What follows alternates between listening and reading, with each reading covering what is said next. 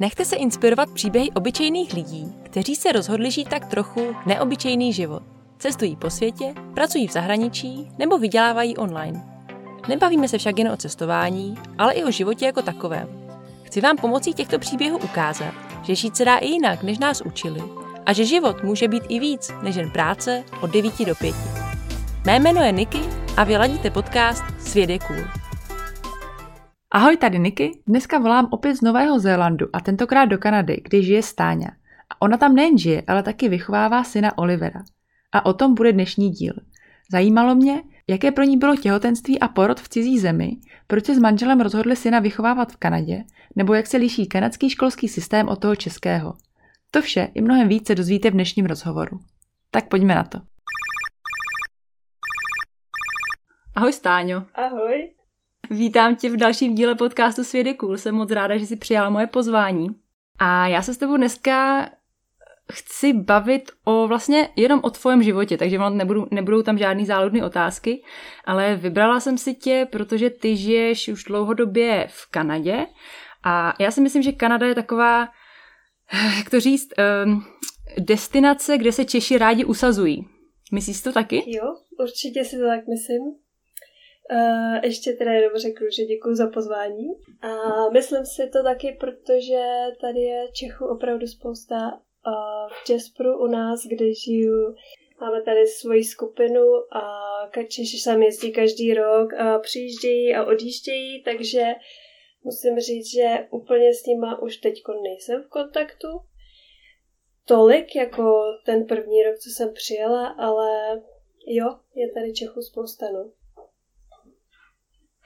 A tak se k tomu asi dostaneme ještě později, protože to mě docela zajímá, co si o tom jako myslíš, proč to, proč to tak je.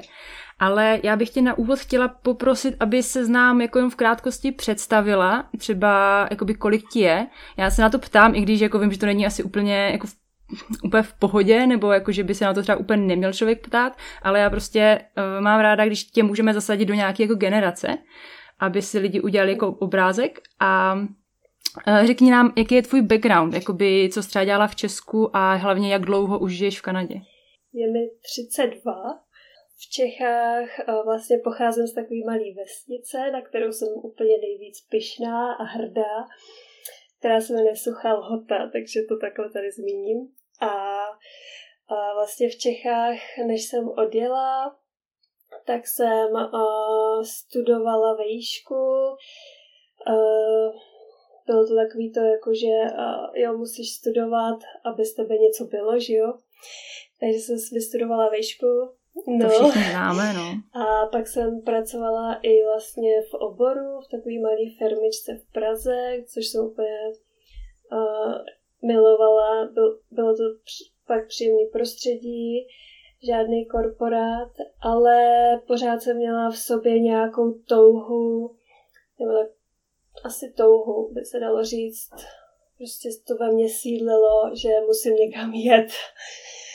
takže, uh, takže jsem Vlastně já jsem začala teda pracovat, když už teda ze mě něco bylo, jak jsem začala pracovat, vydělávat ty peníze, takže jsem si vydělala na první dovolenou a odjela jsem na 14 dní do Indie, jakože uh, velký trip a jakože právě s jsem se na to vydělala, tak to bylo úžasný. A to byl vlastně takový začátek mý cesty, protože netrvalo dlouho a prostě to ve mně víc, víc a víc bublalo. A rozhodla jsem se, cítila jsem, že prostě, že prostě chci odjet.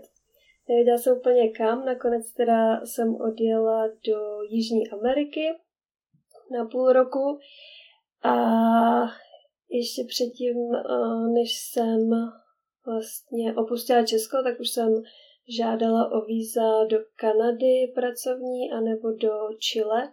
Nakonec teda zvítězila Kanada. A když mě v té Americe došly peníze, jak jsem přijela jsem do Kanady. A už jsem tady tak nějak tři a půl roku, jo. No, hele, jako ty jsi tři a půl roku v Kanadě, máš tam vlastně, já tak jako trošku přeskočím a prozradím na tebe, že už tam máš rodinu a já jsem třeba tři roky na Zelandu a nemám tady nic, takže eh, tím chci říct, že ten dnešní díl bude možná, já teda nevím, ale možná bude takový trošku víc eh, o takových těch usedlejších věcech. Ale uvidíme, kam se, kam se dostaneme. Ale mě zajímá to, co jsi říkala, že jsi vlastně v tom Česku nebo v Praze měla práci, která tě bavila, měla si vlastně všechno, ale jako jak bys to popsala, že teda měla tu touhu vyjet? Proč si, proč si myslíš, že to tak jako, že to tak je? Nebo že tak, myslíš, že tak má jako ho, spoustu lidí? A nebo že to je, prostě to jsme my, co, má, co tu máme tak nějak jako asi trochu vrozený, že jako fakt nám jako nestačí ten český píseček, ale máme potřebu objevovat další. Jo. Já myslím si, že to, že to má, že určitě to o tom sní, nebo že tu touhu má spousta lidí v Čechách. Akorát si nemyslím, že se všem nebo každému do, uh, podaří, podaří odjet. A jako pro mě to, je to hrozně těžko popsatelný. Když si na to vzpomenu, tak prostě to tam furt sídlilo, furt to tam tak jako se vždycky jako bylo to dobrý, že jsem odjela do té in, Indie na chvíli, tak to na chvíli utichlo, jakože se to uspo, upokojilo, ale pak to vždycky se tak jako objevilo zpátky a jakoby je to tam třeba, nevím, jestli to je jakoby, jestli to máme v genech, ale vím, že třeba i moje, moje mamka, vím, že vždycky mluvila o tom, jo, já bych cestovala a, a takový, takže třeba i to může být takhle jako v genech. Vím, že moje babička a děda taky hodně cestovali, takže třeba bych řekla, že to mm-hmm. může být takhle spíš. Ty jsi řekla, že spousta lidí potom třeba touží, ale ne všichni odjedou. A to si myslíš, že proč? Že nemá jako tu odvahu vycestovat někam, nebo že nemá třeba peníze? Nebo proč si myslíš, že je ten hlavní důvod, že lidi třeba jako potom touží, ale jako neudělají to? Z mýho pohledu je to určitě velký výstup z té komfortní zóny, Mm-hmm. Když já si to vezmu zpětně, jak jakoby pro mě osobně to byl docela jako opravdu velký krok to udělat, ten krok a že možná spousta lidí nedokáže mm, jakoby najít tu odvahu a pak se něco uděje, třeba to, že potkáš nějakého přítele a třeba ten chce zůstat doma a už prostě se nikam nejede a už se buduje mm-hmm. barák a už se buduje a už se dělají děti a takový. Takže... Jo, já si jako já mám stejný, já mám asi stejný názor. Jako myslím si, že lidi se jako bojí udělat ten první krok, kor, když jsou třeba mm. sami. Takže jako vycestovat sám je mnohem těžší, než právě třeba potkat někoho, kdo má jako podobný plány nebo podobný sny a věc s někým. To si myslím, že je jako podstatně jednodušší. A taky si jako dost myslím, že ten systém, který je nastavený v Česku, že studuješ výšku, dokončíš, když je ti 25, nebo zhruba, je to tak nějak, a, a pak už jako na tebe trošku třeba začne tlačit rodina, že by si měla najít nějakého partnera, děti a že už to jako tam tolik času není. Že třeba v jiných státech Třeba v Německu je to tak, že lidi dost často odjedou hnedka po střední, ještě předtím, než začnou studovat. Získají nějaké zkušenosti a pak se třeba vrátí a pak začnou studovat. Ale v Česku je to nastavené tak, že prostě ty chodíš na základku, pak chodíš na střední a prostě pak většinou buď začneš pracovat a nemáš na cestování nějak moc pomyšlení, anebo jdeš studovat, ale pak, když dostuduješ tu výšku, tak už je jakoby docela pozdě. Jo, přesně. Přesně a i to bylo tak, že já jsem vlastně na tom cestování potkávala prostě spousta, spousta mladých lidí a já jsem tam většinou byla mezi těma prostě nejstarší. tak jsem si jako docela jsem tak během té doby omládla, no. tak nám ještě teda pověz, jak ten tvůj příběh eh, skončil. Ty jsi teda uh, jela cestovat do Jižní Ameriky a už si měla požádaný o víza do Kanady, ty si dostala a pak si odjela do Kanady. A kde se ti do toho připletl ten tvůj manžel? No, přijela jsem do Kanady s tím, že uh, vlastně jenom si sem jedu vydělat peníze na rok, protože vlastně mě teda na to cestování mě došly peníze, takže si tady vydělám na rok peníze a přijela jsem do Jaspru, hledala jsem si práci a našla jsem si ji v kavárně a asi po dvou měsících co jsem byla tady, jsem se s ním seznámila. No a bylo to. já jsem myslela, že vlastně přijedu sem do Česku jenom na léto a jak je to to working holiday, tak jsem myslela, že na zimu pojedu taky někam jinam. A pak my jsme se prostě seznámili, po tom, co jsme tady s jednou Češkou jsme se bavili, prostě tady nejsou vůbec žádný chlapy, to je hrozný, to je pruda. Ty samý mladáci samozřejmě taky přijeli, že jo, pracovat do horského městečka, takže to bylo úplně. A pak najednou se objevil Tim a začali jsme spolu randit a já jsem teda pracovala, já jak jsem půl roku nepracovala, tak jsem sem přijela a prostě mě bylo, já jsem chtěla pracovat. Já jsem fakt chtěla pracovat, že jsem pracovala prostě, třeba jsem měla dvě práce a vůbec mě to nevadilo. Že jsem chodila, ráno se stala prostě na sedmou do práce a v jedenáct večer jsem chodila domů a prostě vůbec mě to nevadilo, hrozně jsem byla spokojená. A na konci léta jsem teda měla to už toho zase plný zuby. Ale chodila jsem s tím přítelem, takže, nebo s tím manželem, teďkon už, takže uh, jsem říkala, aha, takže já asi tady zůstanu, ale potřebuju pauzu. Takže jsem mezi tím ještě odjela na měsíc a půl mm, na Aljašku. A pak teda jsem se vrátila sem do Jaspru a to už jsme spolu začali bydlet, to jsem se vlastně k němu nastěhovala. A pak, pak to bylo někdy na jaře, Uh, nebo, no, tak v zimě jsme se jako začali bavit, co jako s námi bude dál, protože vlastně ty víza končí, že jo, po tom roce. Já jsem sem přijela v červnu. Mm-hmm. No a my jsme tak prostě najednou začali cítit, jako že se, že, tak se vezmeme. Takže my jsme se mm, po asi sedmi měsících jsme se vzali, co jsme se, co jsme uh, se znali. Vlastně já jsem ještě potom otěhotnila hnedka, takže to bylo fakt rychlovka a vůbec je to, je to, je to úžasný. takže, takže vy jste se vlastně vzali jenom proto, abyste mohla zůstat. No to ne. To nás jakoby... Akorát to urychlilo proces. Urychlilo to ten proces. Ale jakoby přicházelo to k nám jakože zvnitřku, že to nebylo jakoby to okolí, že jsme, protože já jsem měla ještě pořád jako dost času vyřešit si prostě ty další víza, že to nebylo jakoby, mm-hmm. hele, tak prostě teď, co budeme dělat, tak se rychle vezmeme. To vůbec takhle jako nebylo. Jakoby jsme to cítili. Mm-hmm. Zase, zase se děly takové okolnosti. Já jsem třeba tady potkala jednu paní, kamarádku a ona mě, já jsem, my jsme, jako jsem jim to naznačovala, že teda jako, že si myslíme, že se vezmeme a že to bude prostě bláznivý. A ona mě říká, jo, no to je, to je úplně můj příběh. A já jako, cože? A ona, no, já jsem potkala svého manžela tady a my jsme prostě po třech měsících jsme odjeli do Las Vegas, tam jsme se vzali. A teď tady prostě po 40 letech tady žijeme, máme dvě krásné dcery a je to úplně jako boží. Takže jsem potkávala a těch lidí takových bylo úplně spousta, jako kdyby mě říkali, jo, neboj se toho, pojď do toho. Fakt to bylo úplně, se to dělo, ani nevím jak.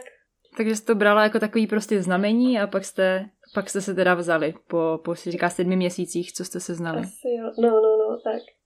Eh, je to, je to něco jako prostě v Americe, že dostaneš zelenou kartu, když se vezmeš Kanaďana? Nebo jaký je ten proces?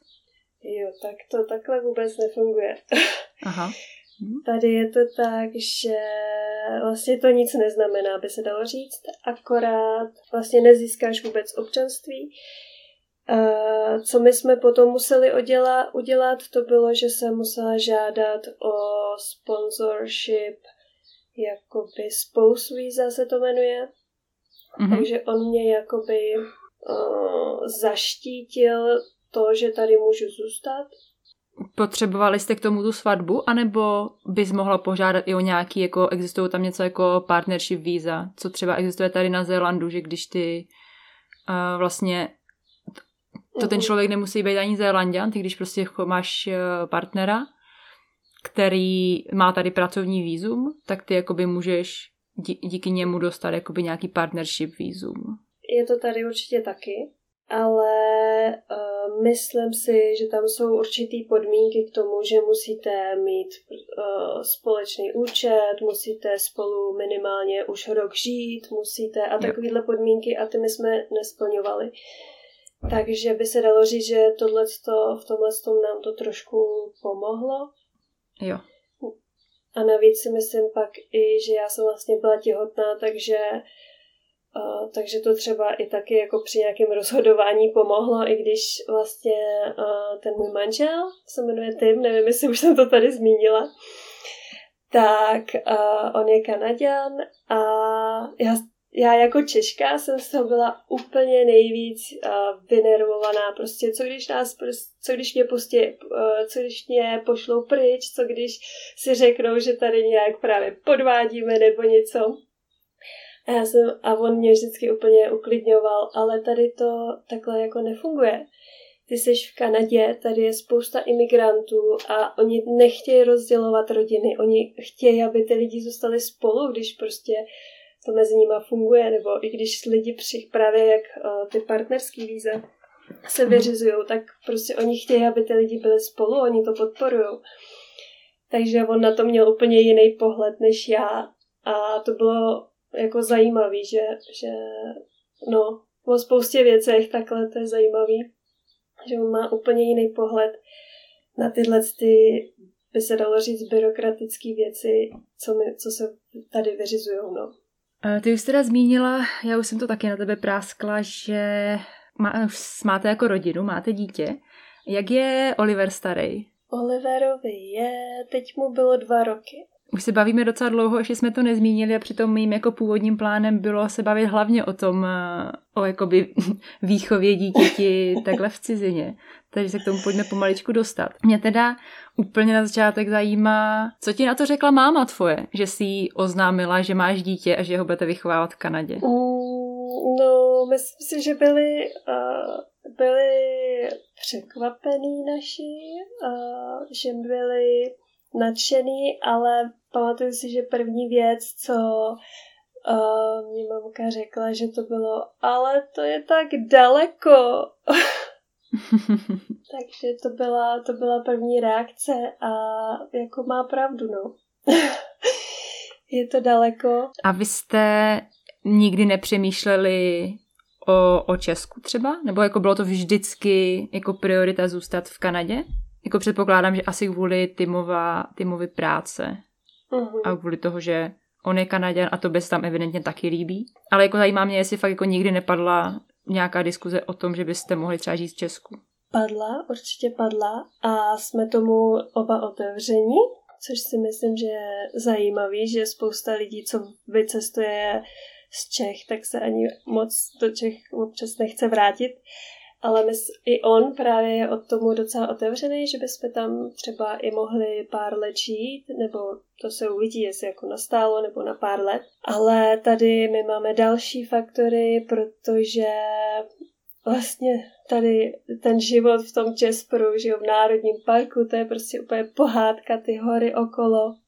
Jakoby úplně tak jsme říkali, že to nepotřebu, nebo chcem si to tady užít, protože on tady ne, není uh, z Jasperu, on je z Ontaria a přijel jsem vlastně na jaře ten stejný uh, rok, co já jsem sem přijela. Takže si to tady chceme užít. A vlastně dalším faktorem je to, že on má ještě uh, další tři děti z předešlého vztahu. Mm-hmm. Takže vlastně tady chce zůstat pro ně, nebo s nima, což uh, jako já úplně chápu a tohle to bych nechtěla nějak jakoby narušovat nebo bortit, takhle to, to je úplně jasný, no. Takže ta varianta, že třeba se přestěhujeme do Česka, ta přichází v úvahu, jakoby až oni vyrostou, nebo, nebo tak, no. Mm, a do té doby se ještě může spousta věcí změnit, to jako...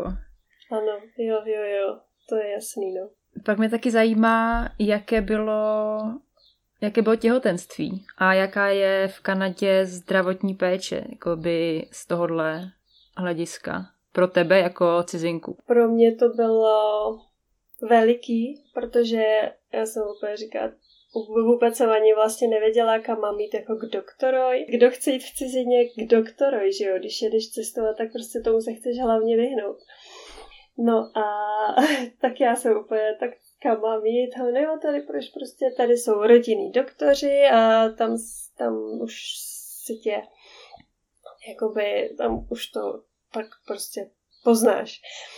A takže jsem začala chodit tady k rodinnému doktorovi, a který e, ke kterému vlastně jdeš, když ti něco je a když ti je něco víc, tak on tě pošle je to jako náš obvodák vlastně, ale i v tom těhotenství nejdeš na gindu, ale jdeš k tomuhle tomu rodinnému doktorovi.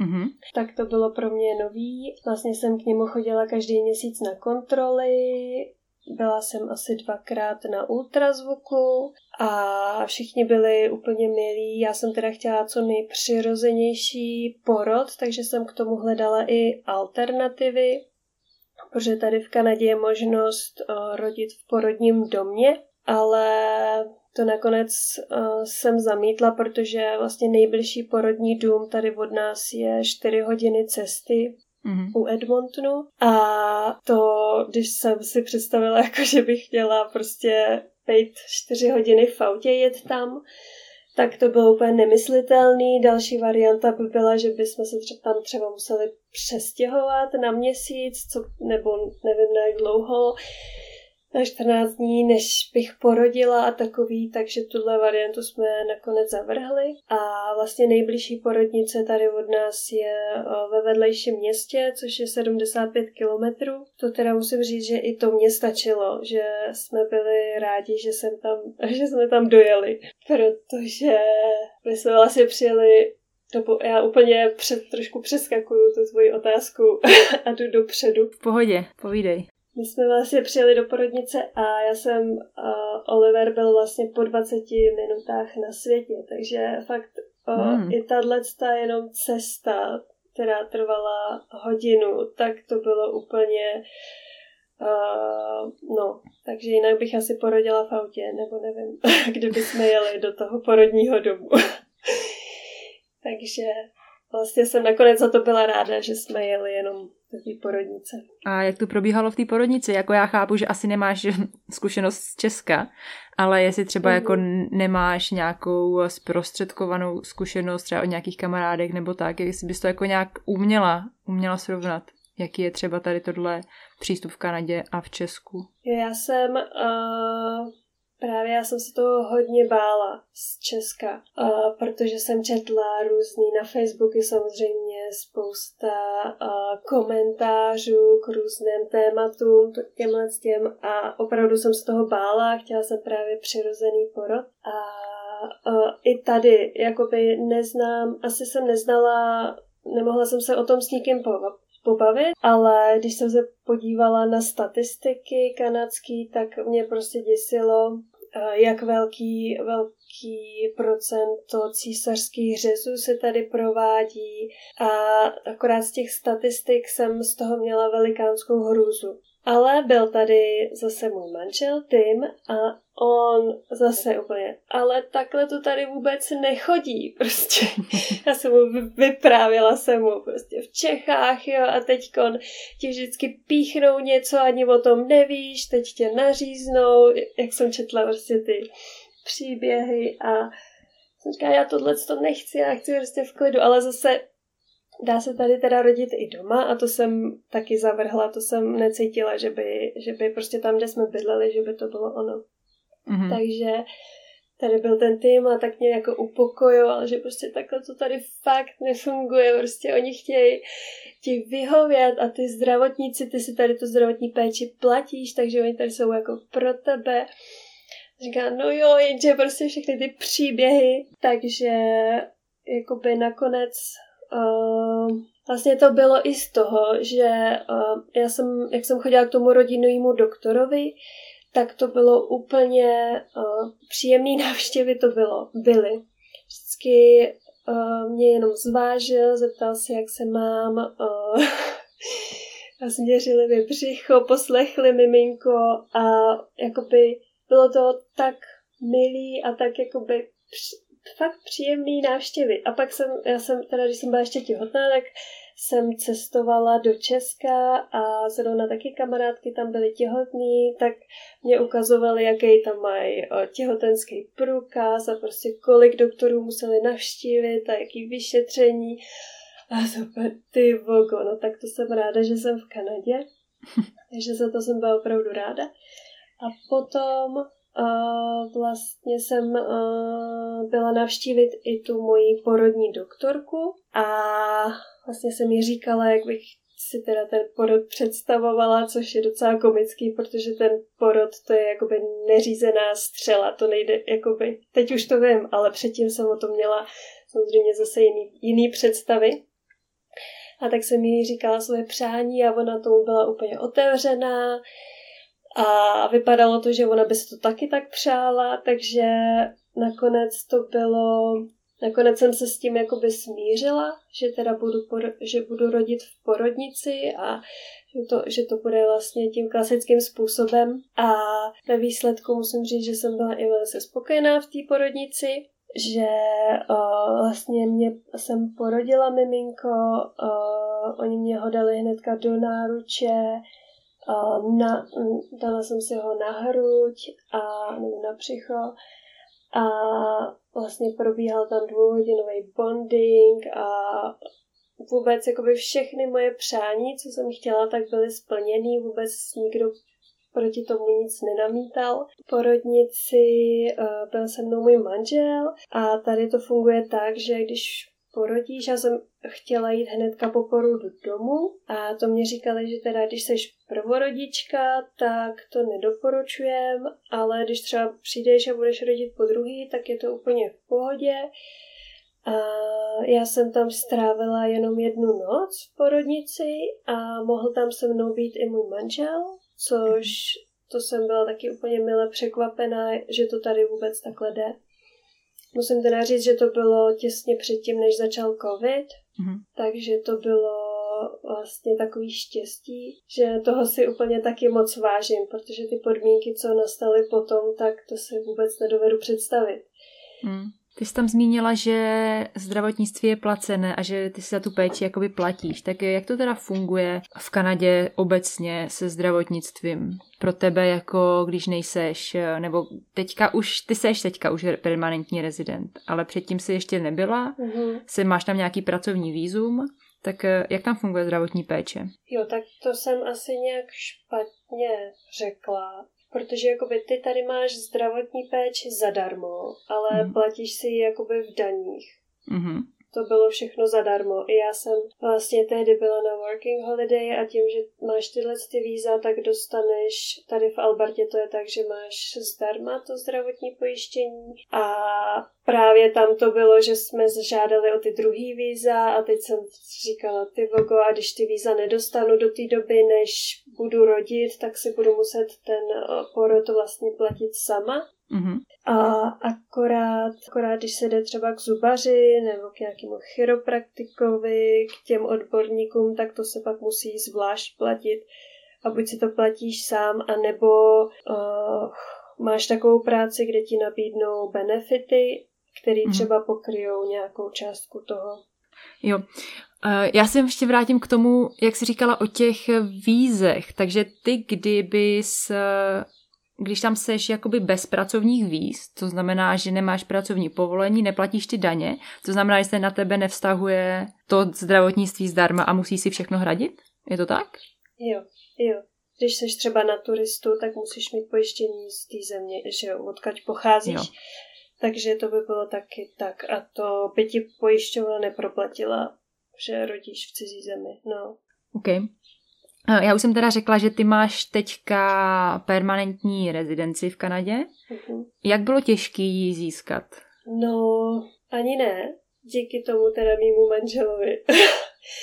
Ale musím říct, že teda, uh, uh-huh. protože zrovna třeba ten uh, partnership, když přijedeš z, ciz, jakoby z cizí země a ty máš ty víza a ty chceš vzít sebou svého partnera, tak se to asi vyplně, vyplně všechno online a a je to pro mě online svět je mnohem jednodušší a teď bychom tyhle ty spouzlo víza, oni to vůbec online ještě neměli, takže my jsme museli vyplňovat všech papíry, teď tisknout všechno a museli jsme to odeslat v obálce a teď to bylo prostě přes půl kila papíru, jo. To bylo úplně nevěř, neuvěřitelný. A to bylo tisíc formulářů a já už jsem říkala, ty vogo, to není možný. To je hrozný. Já už jsem to kolikrát chtěla vzdát a zase přišel pak tým a něco tam vyplnil a jakoby pomohl mi s tím, takže to bylo dobrý, no.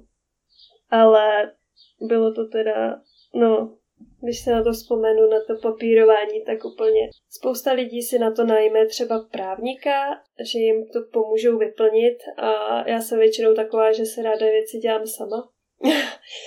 Takže jsme to i zvládli sami a jakoby uh, šlo to no.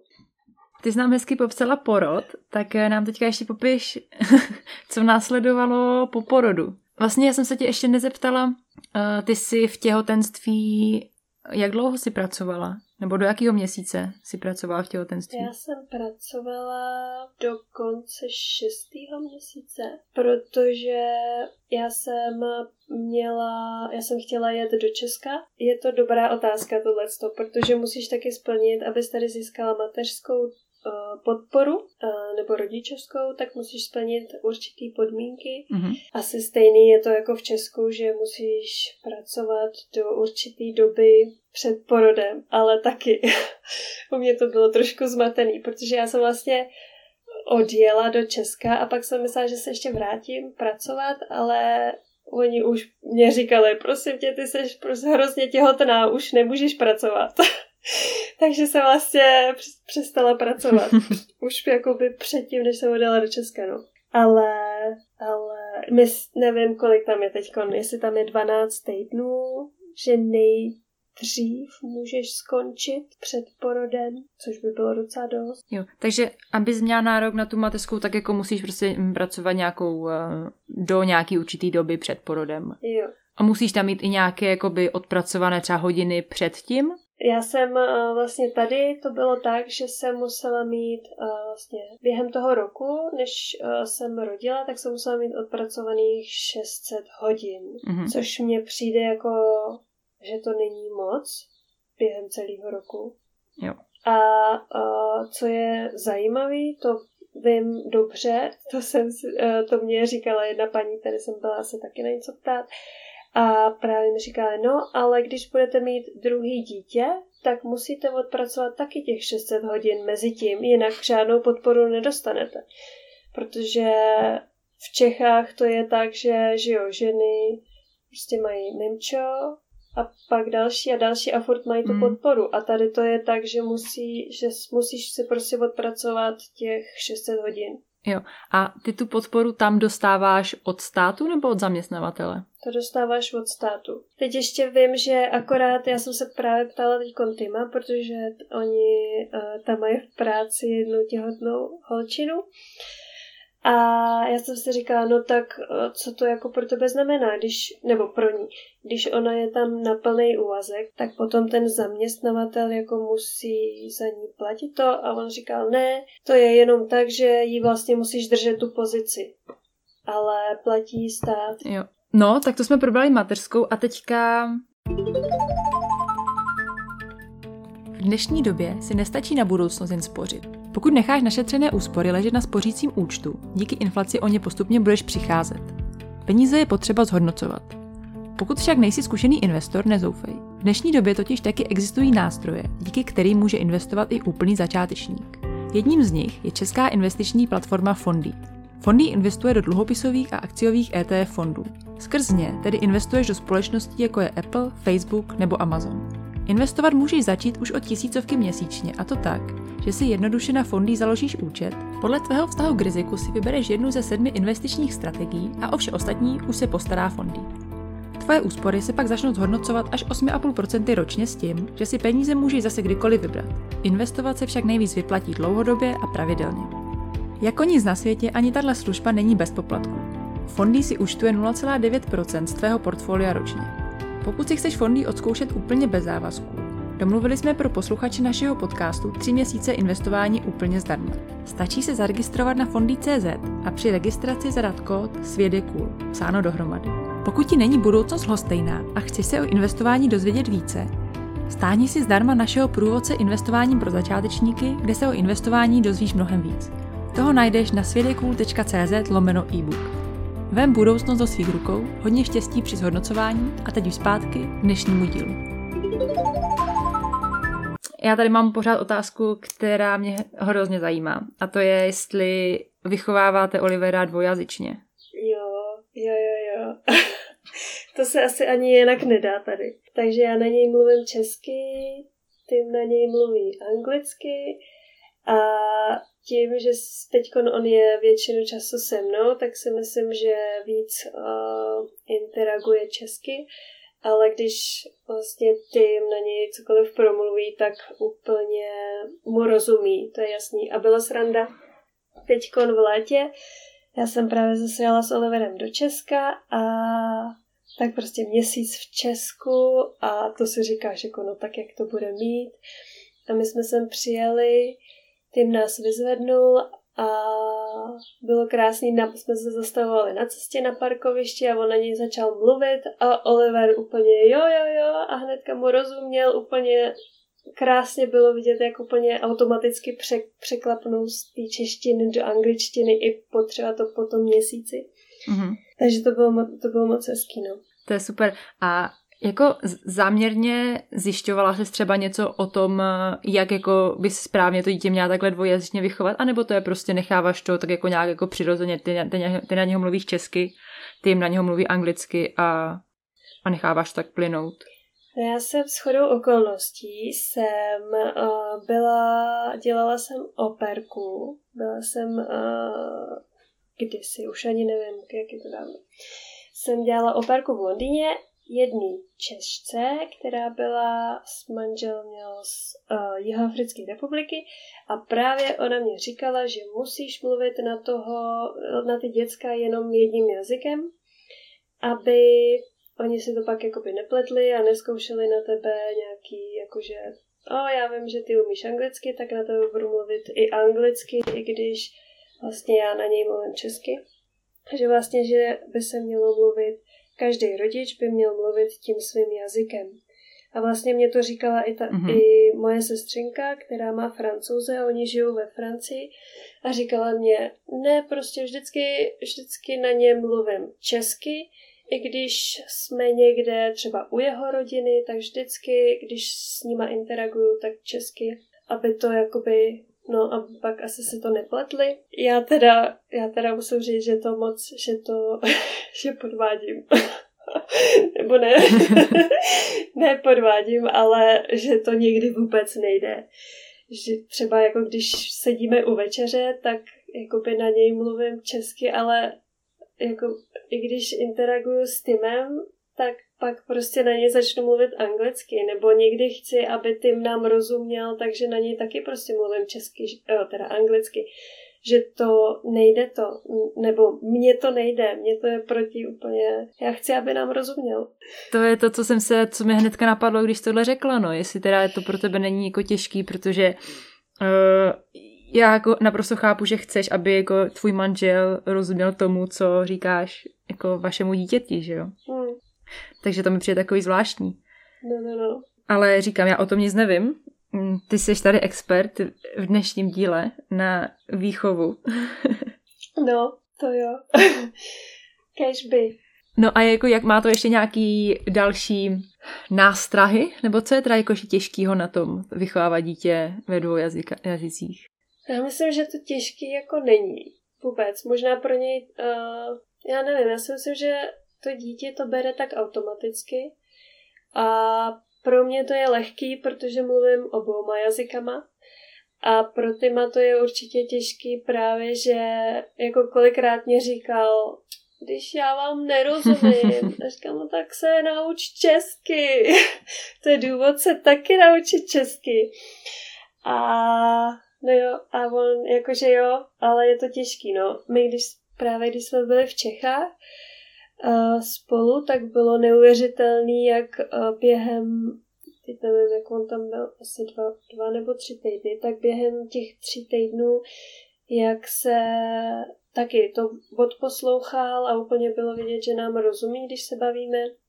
Samozřejmě potom mluvit je těžší, teď on jakoby zase v Čechách dlouho nebyl, tak je to takový, mm-hmm. prostě nemá tu motivaci, aby třeba mu, že by mohl mluvit s mýma rodičema, že jo, tak když si voláme, tak prostě říci ahoj, to je docela, to je jako v pohodě, ale že jakoby teď to nepotřebuje a s Oliverem se tak učí jakoby pár slov, taky rozumí, že jo, ale není, není to takový, no, že by ho to jakoby donutilo. Mm-hmm. Hele, a nebojíš se třeba, že by Oliver, jakmile začne chodit eh, do školy, nebo do školky, do školy a bude tam mluvit permanentně jenom anglicky, že potom třeba přestane chtít mluvit česky? No, jako, jako, uh, jako, že bych se toho nějak bála, to asi ne. Je to možný, no. Ale já, já budu, pokusím se na něj mluvit česky a když to bude, tak u toho zkusíme vytrvat. A když ne, tak, tak nevím. Myslím si, že to v něm bude a že se budeme snažit jezdit do Česka, aby vlastně tu interakci s Čechama měl. A jaký je tvůj hlavní důvod, proč to tak děláte? Je to, aby teda měl tu interakci s prarodičema, nebo že budete chtít jít do Česka, tak aby tam teda mu jakoby asi hlavně ta rodina, aby s ní si mohl povídat? Nebo jaký je ten hlavní důvod? Jak bych to řekla? Já, se, já vlastně k tomu ani jakoby nepotřebuji mít nějaký důvod. Mm-hmm. Pro mě to je tak, že to je můj jazyk, jsem si v něm mnohem, můj rodný jazyk, jsem si v něm mnohem jistější a, a jakoby je to, pro mě to je úplně automatický, že jsem nad tím nikdy nepřemýšlela vůbec, že, by, jakoby, že bych na něj mluvila jenom anglicky a že bychom ho vychovávali v, anglič, v angličtině. No. To je zajímavá otázka. Ne, jako pro mě je to naprosto pochopitelný, ale já třeba fakt eh, znám lidi, co žijou v cizině, hmm. a, nebo aspoň jeden z toho páru je Čech, ale mají děti, hmm. který nemluví česky, že jo. Tak jako pro každého to třeba není samozřejmost, tak proto se na to ptám. A jako každopádně já si myslím, že když to dítě tu možnost má, aby se naučilo hnedka takhle od malička dva jazyky, tak jako kdyby to byla třeba španělština a angličtina, tak mu je to asi trošku víc platný než jako čeština. Ale i tak jako čím víc jazyků umí a tady tohle je pro něho eh, přirozená cesta, jak se to naučit, tak eh, tím líp samozřejmě.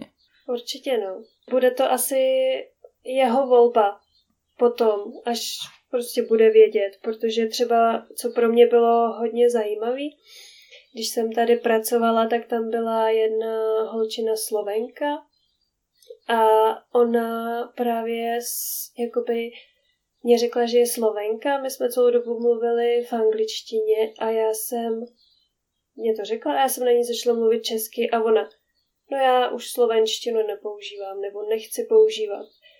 Takže si myslím, pro mě to byl trošku šok, že jakoby se toho vzdala, že asi vyrůstala třeba na Slovensku a pak se s rodičema přestěhovala, myslím, do Kanady a prostě se zvolila ten jazyk, takže jestli to třeba i tohle může být varianta, že to bude, že se proto rozhodne a jakoby s tím já nic neudělám, no.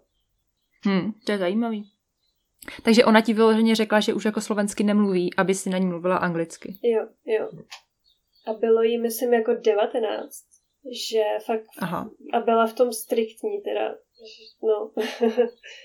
Záleží, jak dlouho tam asi žije, tak třeba se ona si možná v té slovenštině není zas tak jistá jako, hmm. jako v angličtině, tak jako... Možná jo, no.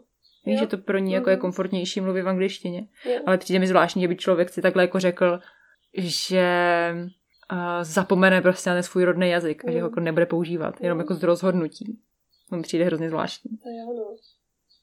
Nevím, jako může, může mít spoustu důvodů a jako by to je věc, že jo. No jasně. Pojďme se trošku, pojďme se vrátit ještě k Oliverovi. Za jak dlouho, nebo jak fungují v Kanadě nějaký uh, školky a školy a nějaká výchova, nebo respektive vzdělání? To je taky dobrá otázka. jsem si říkala, že se na tuhle otázku, pokud ji položíš, bych měla připravit, že bych se na ní měla připravit, protože uh, o ní moc nevím. Ale uh, povím ti, že tady je rodičovská dovolená rok a půl, mm-hmm.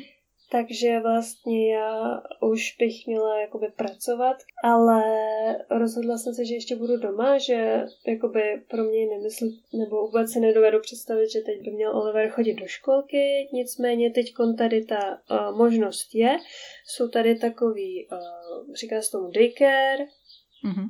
a uh, to vlastně je soukromá školka, za tu se platí a je to poměrně drahý, takže já jsem se rozhodla vlastně, pro mě by to bylo to, že to, co já během dne vydělám, tak bych vlastně zaplatila za tu školku. Což mě nedává vůbec smysl. No jasně. Já nemám pocit osobně, že bych třeba, chápu maminky, že třeba potřebuji uh, jakoby kontakt s ostatníma lidma, nebo že už třeba jim to může líst krkem nebo něco, ale já takový po- pocit nemám, takže jsem se rozhodla takhle. A potom tady jsou školky nebo předškoly, se to jmenuje, který už jsou buď zadarmo, anebo je tam úplně minimální poplatek nějaký za rok. Ty jsou od čtyř let, myslím. Mhm. Takže tak něco jako naše prostě česká školka. Akorát české školky jsou od tří, ne, tuším. Jo, jsem taky od tří. Takže tak, to jsou školky a pak mm-hmm. školy No to ještě nejsme tak daleko. Jo, mě zajímala ta daycare, no. Že já vím, protože my jsme měli kamarády v Kanadě, kteří právě uh, taky měli dítě a oni oba dva pracovali a měli to opravdu, měli to jako fakt náročný, no. Že se jako střídali v práci, předávali si dítě a občas některý dny, kdy se to jako nemohli nějak naplánovat, tak právě jí dávali do, do té daycare. Jo. No, jako Fakt to byl masakr, no, to se jako mm. sledovat. Je tam ta mateřská jenom rok a půl, mm. takže víceméně ty, když uh, si vlastně nemůžeš dovolit být doma s tím dítětem déle, mm. ale musí mít nějaký příjem, tak uh, ty jsi vlastně odkázána na tu, na tu daycare, která se ale taky platí. Je, jo, přesně. Takže ono je to podle mě hrozně těžká situace, když tě jakoby nepodpoří manžel nebo partner výrazně. Jo, přesně tak. A s tím já jsem vlastně i trochu počítala předtím, když jsem prostě zjistila, že jsem těhotná, tak jsem řekla, o, si řekla, OK, tak teď já prostě budu trochu víc pracovat, abych si vydělala nějaký peníze na to, abych nemusela potom prostě jít hnedka do práce a on musel jít do daycare i vlastně na to, abych nemusela pracovat až do devátého měsíce těhotenství nebo tak. Mm-hmm. Takže to já jsem třeba takhle si vyřešila sama osobně, že jsem si to tak chtěla jako udělat, tak jsem to tak udělala a prostě pak až mě třeba dojde tahle ta zásoba peněz, nebo jak to říct, tak třeba budu nucena to mít, muset taky, třeba to bude muset taky takhle udělat, jo. Ale zatím teda ještě, tak, ještě to máme takhle, že můžu být doma s ním, takže jsem ráda za to moc. Hele, a on má Oliver český i kanadský pas. Teď už jo. Chvíli to trvalo, než jsem to vyřídila, protože opět uh, já jsem si to chtěla všechno vyřídit sama, což uh, musím říct, že to bylo úplně zbytečný, že jsem to mohla nechat udělat tady Českou ambasádu, ale já jsem to chtěla udělat sama, že jsem si uh, vyřídila papíry, překládala jsem je v Česku a musela jsem na dvakrát jsem je odevzdávala na matriku, eh, protože prostě pořád vždycky tam něco chybělo, tam byla potřeba nějaká doložka, já myslela, že už tu doložku to má díky tomuhle tomu razítku, ale ona tam ještě nebyla, takže to byl takový blázinec, ale právě loni už uh, na podzim uh, už teda získal druhý občanství. Takže je Čechy Kanaděno. Gratuluju. oh, děkujeme. Eh, já jsem se, ještě tady mám poznámečku, mě hrozně zajímá, co ti nejvíc chybí z Česka, když jsi eh, v Kanadě.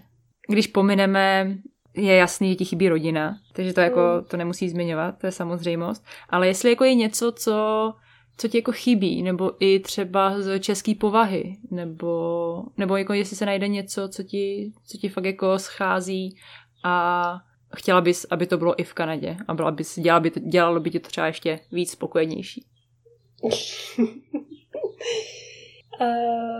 ty jo, těžko říct. A ve finále to nemusí být vůbec nic? Jestli nic nenapadá, tak eh, to je asi dobře. Um, jediný, nebo ne jediný, jako teď, co mě napadá a co vždycky jsem, uh, po čem jsem tak jakoby toužila, tak byl tvaroh. který tady je uh, dá se sehnat, ale ne tady u nás. Dá se sehnat ve velkém městě a když uh, ho seženeš, tak je neuvěřitelně drahý, mně přijde. Takže ten by, kdyby tady byl tvaroh, tak bych byla úplně nejvíc spokojená. Takže je to hlavně jídlo. Já třeba pokládám tuhle otázku docela často a sama nevím, jak bych na ní odpověděla. Hmm. Že jako napadá mě spoustu jídla, co si říkám, že jako... Hmm. Ale to ani není jako, že by člověk mohl říct, že mu to nějak vyloženě chybí. To je prostě... Člověk si vždycky zvykne na to, co je zrovna dostupný a nějak se jako přizpůsobí. Jo, jo, jo. Přesně tak. Jakože žiju bez, žiju bez tvarohu a a je mi pořád dobře. je to jenom takový, jakoby, taková maličkost, která tě prostě, vím, že jsem ho hodně dlouho scháněla a pak jsme na něj jednou narazili a úplně jsem byla štěstím bez sebe. Ale ten tvaroh taky tady není úplně stejný, takže zase takového štěstí ho, by mi ho nepřidalo. že, to, že to je, nevím, přijde mi to na jednu stranu komický, no. Ale tak jak jsi říkala, no, spíš ta rodina a přátelé. Hmm. Když jsme u té rodiny, já jsem se ještě na začátek eh, zapomněla zeptat, nebo já jsem tam zmínila, co ti na to řekli doma, když jsi jim oznámila, že budeš mít dítě v Kanadě. Ale spíš jak jsi to brala ty, když že jsi třeba hlavně po tom porodu, porodu neměla tu podporu ze strany rodičů. Že vím, že spousta lidí jako na to spoléhá, že i se třeba dokážou přestěhovat blíž k rodičům, aby měli tu podporu a ti rodiče je právě v tom období po porodu nějak jako pomáhali s tím dítětem a tak. Jak to zvládala, když jsi vlastně na to byla víceméně sama?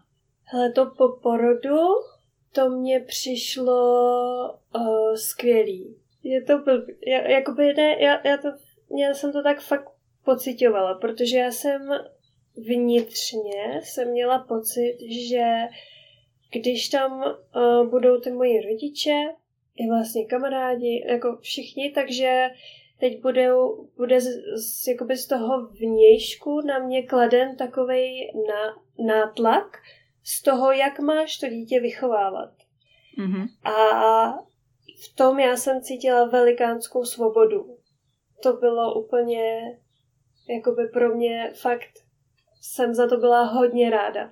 To bylo na začátku a teď musím říct, že uh, se to úplně proměňuje, protože vlastně mně přijde, že to uh, rodičovství začíná být jakoby mnohem víc náročnější a je to mnohem víc náročnější v tom, že vlastně my s Timem jakoby na sebe nemáme skoro žádný čas protože jeho rodiče žijou jako sice v Kanadě, ale je to 4 hodiny cesty letadlem.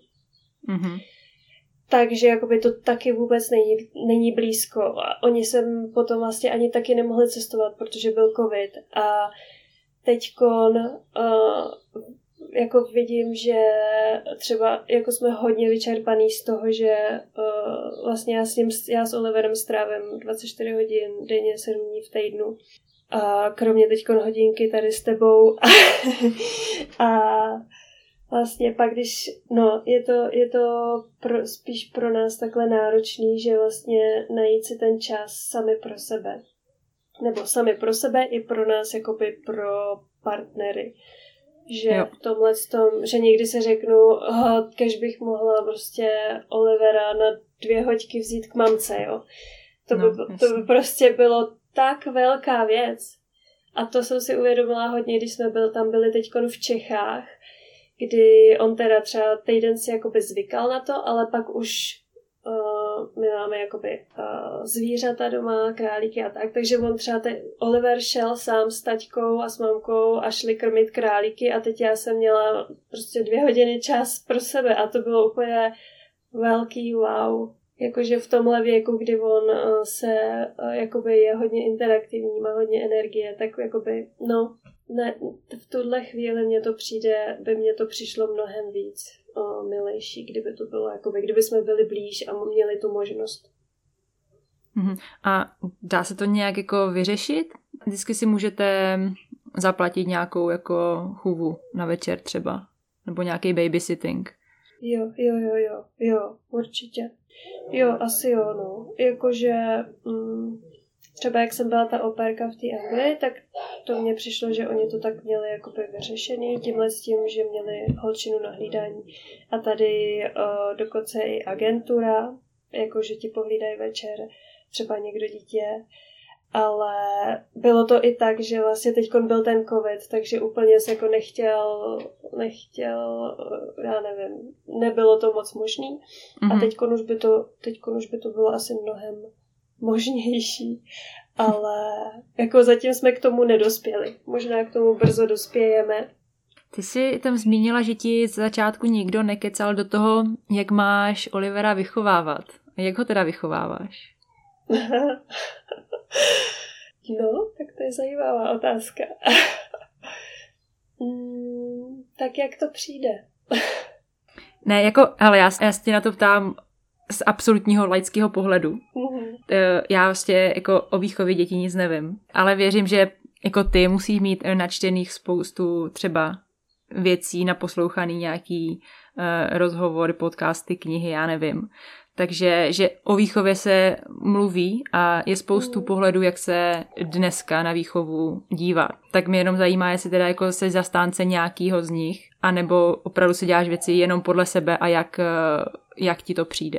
Jakoby určitě. Četla jsem spoustu knih o, o respektujícím rodičovství, kontaktní výchově a, a jakoby snažím se tak najít nějakou svoji cestičku mezi, mezi tím vším, co mi je příjemný.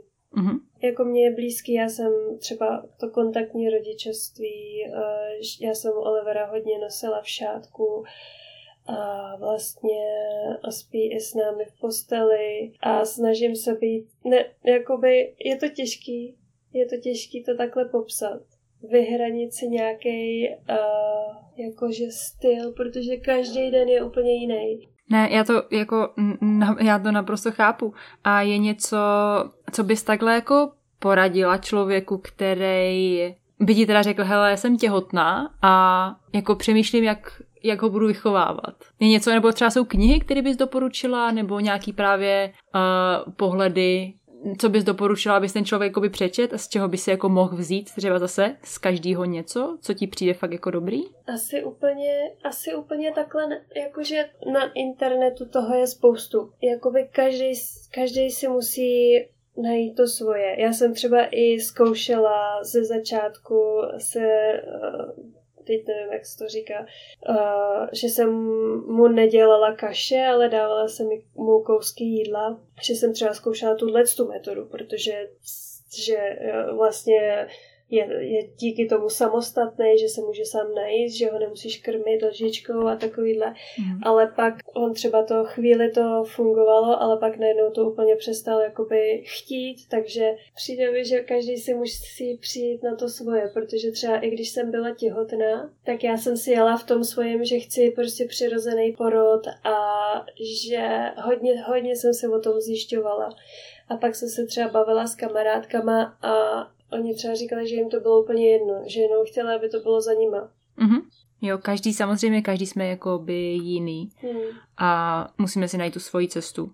No, přijde mi, že tady toho je tolik spousta, že to je úplně jakoby, no. Právě se tě jakoby na to ptám z toho pohledu, no. protože toho je spousta a člověk jako nemůže musí se jako nějakým způsobem vybrat jakoby něco, že jo. Jasný. Nemůže dělat jako dvě věci najednou, který se víš co, jeden den si přečteš o kontaktním rodičovství a druhý den si přečteš o tom, že když večer brečí, tak ho máš nechat brečet. Hmm.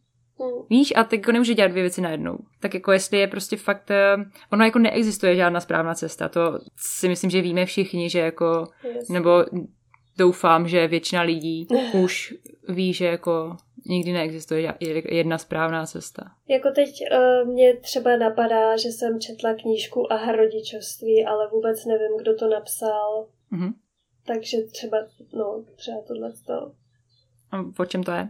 Dalo by se říct, že to je o respektující výchově, že to je právě o tom, že nenecháš svoje dítě vybrečet, když jde spát. Mm-hmm, dobře. A myslíš si, že když se teda bavíme o tom, že vychováváš dítě v Kanadě, že tam jak to říct, se na to třeba lidi, na, na to, jak vychováváš dítě, že se dívají jinak než v Česku? Víš, jak to myslím? Že já mám jakoby pocit, že právě v Česku tě hodně lidí uh, řekněme, komentuje nebo uh, má poznámky na to, jak vychováváš dítě. Víš, jak to myslím? Mm-hmm. Jestli v Kanadě jako to funguje stejně, anebo tam to lidi třeba tak neřeší. Nebo tam jako lidi jako asi třeba víc respektujou tebe jako, jako rodiče. No to, když to takhle říkáš, tak bych řekla, že možná i jo. Jako třeba tady já nevím, když jdu s Oliverem do města, tak je neuvěřitelný, kolik lidí prostě za jednu cestu dokáže interagovat s náma jako příjemným způsobem. A tohle to asi si v Čechách úplně nedovedu představit. mm-hmm. A na druhou stranu, co musím říct, je, že uh, vlastně pro mě tady odpadlo to, že tady vlastně třeba ani nema, nemám ty kamarádky, nebo nejsme, jsme v kontaktu, ale nejsme, který mají děti, nejsme prostě mm, možná se tak blízko, nebo teď nevím, jak bych to řekla, tak třeba pro mě tady odpadlo srovnávání dětí. Mm-hmm jakože tom mě to je taky mnohem příjemnější. Teď, když jsem byla v Čechách, tak vlastně jsem se sešla s těma kamarádkama a nevím, při, při, přišlo mě to, že vlastně jsem možná spíš sama na sebe dávala si jako takovej nátlak, že jsem prostě pozorovala ty ostatní děti a teď jsem najednou mě v hlavě začalo šrotovat jako a tohle to je a, a je prostě teď, jak jsou starý, jak jsou velký a že úplně jsem začala pozorovat u sebe takový zvláštní jakoby myšlenky, kam, jako proč, proč se mě to takhle děje. Takže... Uh... Že se dívala na ty ostatní třeba stejně staré děti a říkala si, Ježíši, on už umí tohle a Oliver to ještě neumí? Jo, třeba, třeba. Jo? Mhm. Tak to mně přijde tady skvělý, že to vlastně tady nemám takhle, no. A nemyslím si ani, že jakoby, nemyslím si, že by to bylo v lidech, že by třeba tady srovnávali a nesrovnávali, spíš teď teda mluvím o sobě, že jak já jsem to měla tam a teď jsme tady vlastně sami, jako máme tady kamarády, co mají taky, že jo, děti nebo sousedy zrovna. A tak jakoby taky bych je mohla srovnávat, ale vůbec na to takhle jako nepohlížím. To je hrozně zvláštní. Aha. Ne, to je hrozně zvláštní, no. Mm, když se bavíme o té Kanadě, jako já nevím, jestli je to jako správná otázka na tebe, protože to je pro tebe ještě jako daleko, ale já si myslím, že se čím dál tím víc jako by mluví o třeba homeschoolingu. Napadla ti tahle otázka? No, napadla. uh-huh. A co si o to myslíš? A jako mně se to v tuhle chvíli se mně to líbí, ale co, co bude a jak to bude, to nedokážu říct. Myslíš si, že je proto v Kanadě lepší prostředí než třeba v Česku? Mm, to nevím, to nedokážu posoudit ještě. Ne. Mhm. Mm-mm. Ale přijde mi, nevím, mám pocit, že to tady je takový celkově jakoby svobodnější. Možná je to taky jenom můj úhel pohledu, ale všechno, všechno, tak mně to přijde, že se tady věci tolik neřeší, že prostě každý respektuje to, jak to máš a je to, je to tak, je to v pořádku, že se tady takovýhle věci vůbec neřeší, no. Jo, já se tě ptám, protože chci znát tvůj úhel pohledu, že jo, takže to se vůbec jako nemusíš bát, protože je to jasný, je to prostě rozhovor se Stáňou a je to prostě, jsou to názory Stání, neznamená to, že to, co řekneš ty, tak tak prostě je. A nikdy se bavíme o tom, jako je to spíš o tom, to jako říkám hlavně proto, že nechci, aby ani, aby to, to co tady říkáme, vyznělo tak, že je to, když to řekneš ty, to znamená, že to tak v Kanadě je. To vůbec není jako, hmm. vůbec tak není, že jo. Je to to, to, co řekneš, tak eh, znamená, že ty to tak vnímáš a je to jako tvůj mm. příběh. Takže to jako spíš říkám jako takový nějaký jako disclaimer, že rozhodně mm. to, co říkáš, neznamená, že to tak jako, jako je na 100%. Takže to znamená, že třeba už by si začala, že bys ho neposílala do školky, ale začala bys ho, nechala bys si ho prostě doma? Třeba jo. Spíš jde o to, jak to bude, jak, no, jaký budou okolnosti, jestli to bude možný třeba finančně, i když mm-hmm. samozřejmě taky jsem uh, poslouchala spoustu podcastů nebo nějakých rozhovorů o tom a třeba ty lidi, kteří o tom mluví, tak o finanční stránce úplně se tomu smějou, že to neovlivní tohle, třeba tenhle ten pohled nebo tahle ta věc. Ale jakoby zatím se spíš s tou myšlenkou tak jenom pohrávám. Počkej, jak to myslíš, že, promiň, že ti to skáču, jak to myslíš, že finanční stránka neo, neovlivní tuhle věc? No, že když uh, vlastně se proto ty rodiče rozhodnou, mm-hmm. takže to jde. Že to jde, že ty finance si proto třeba najdeš, seženeš jiným způsobem. Pro mě teď v této situaci já třeba nad tím přemýšlím tak, no jo, ale co když prostě teď nebudu, jakoby teda nebudeme mít peníze, tak jakoby já musím mít někde do práce, aby jsme měli ty peníze. I když samozřejmě tím stále chodí do práce, tak jakoby spíš to pro mě je taková možnost. Když to třeba bude, tak to třeba bude. A uvidíme, no. No jasně. Jaký si myslíš, že to má největší výhody? Nebo jako pro, pro, proč jako tě třeba vůbec napadla ta myšlenka?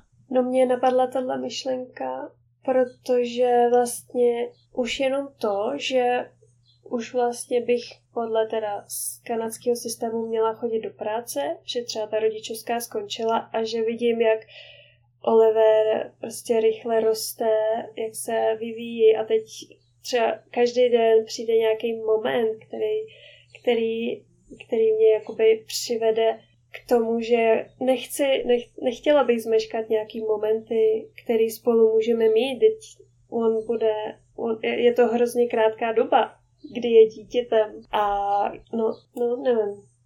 No tak tohle je asi nejhezčí důvod, který jsi mohla jako říct, no. Jaký tě napadá ještě? Napadá mě, že si toho teď tak moc vážím, že můžu být s ním doma, že vlastně pokud by to mohlo pokračovat, tak by to bylo, tak by to bylo hezký, ale třeba taky dojdu k tomu, že už toho budu mít plný zuby být doma a třeba to bude, vůbec nebude o tomhle, no, nevím. A tak ono se jako říká, že pak zase na druhou stranu to dítě připravuješ o nějakou jako jeho jako sociální skupinu těch dalších dětí, že jo. Ale to se dá vždycky nějak nahradit. Nebo ty jsi o tom asi zjišťovala víc než já. Mm, přijde mi, že vlastně třeba i teď ty sociální interakce máme doc, jako docela dost, nebo mm-hmm. když jenom právě, nebo mně přijde, že ty lidi jsou tady tak otevřený, že s nima komunikuješ jenom na ulici to, že s někým komunikuješ, tak ta interakce tam je a nebo mně přijde hezký, když jsme třeba spolu chodili na hajky, tak jakoby ta interakce těch lidí, to pomalu každýho, koho jsme potkali, tak prostě s náma interagoval, nějak začal komunikovat, nebylo to jenom takový to hi, how are you, ale rozvinula se konverzace, že mně přijde, že to je mnohem, mnohem víc toho dostává, než, než by mohlo, no. No, je to i tím, kde žijeme taky, že jo. Třeba kdybychom se stěhovali, tak to může být zase jinak.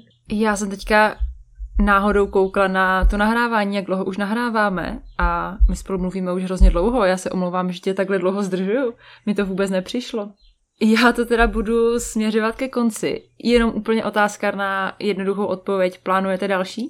Uh, tak tahle otázka, ta je nejvíc propíraná na sociálních sítích, že by se si na, na tuhle otázku neměla ptát. Ale já ti na ní ráda odpovím. A zatím, zatím neplánujeme další dítě, a o, jakoby já neplánuju, pokud nějaká vyšší moc to bude mít v plánu, tak se to asi stane, ale uh, neplánujeme, protože právě tím uh, už má další děti. Mm-hmm. A tak mám pocit, že když se všichni sejdeme, tak nás, tak nás je plný dům a je to hezký takhle, jak to je. Super. Hele, vzdělej mě, proč se na takovou otázku nemůžu ptát? No, protože to nemusí být příjemná otázka pro toho, kdo třeba děti nemůže mít. Mm-hmm. Kdo třeba vůbec děti nechce.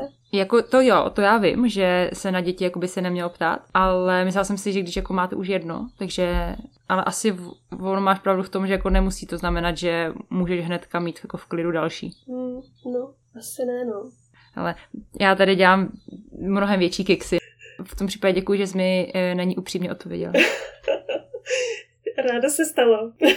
Abych nezapomněla, my jsme, se na, my jsme hnedka na začátku nakousli téma, proč, jsou, eh, proč je Kanada oblíbená pro Čechy. Chcem se k ní ještě rychle vrátit, než tě propustím. No tak to je úplně jednoduchý a rychlý, protože tady jsou hory a krásná příroda. to si myslíš, že jako prostě Češi mají rádi hory a krásnou přírodu?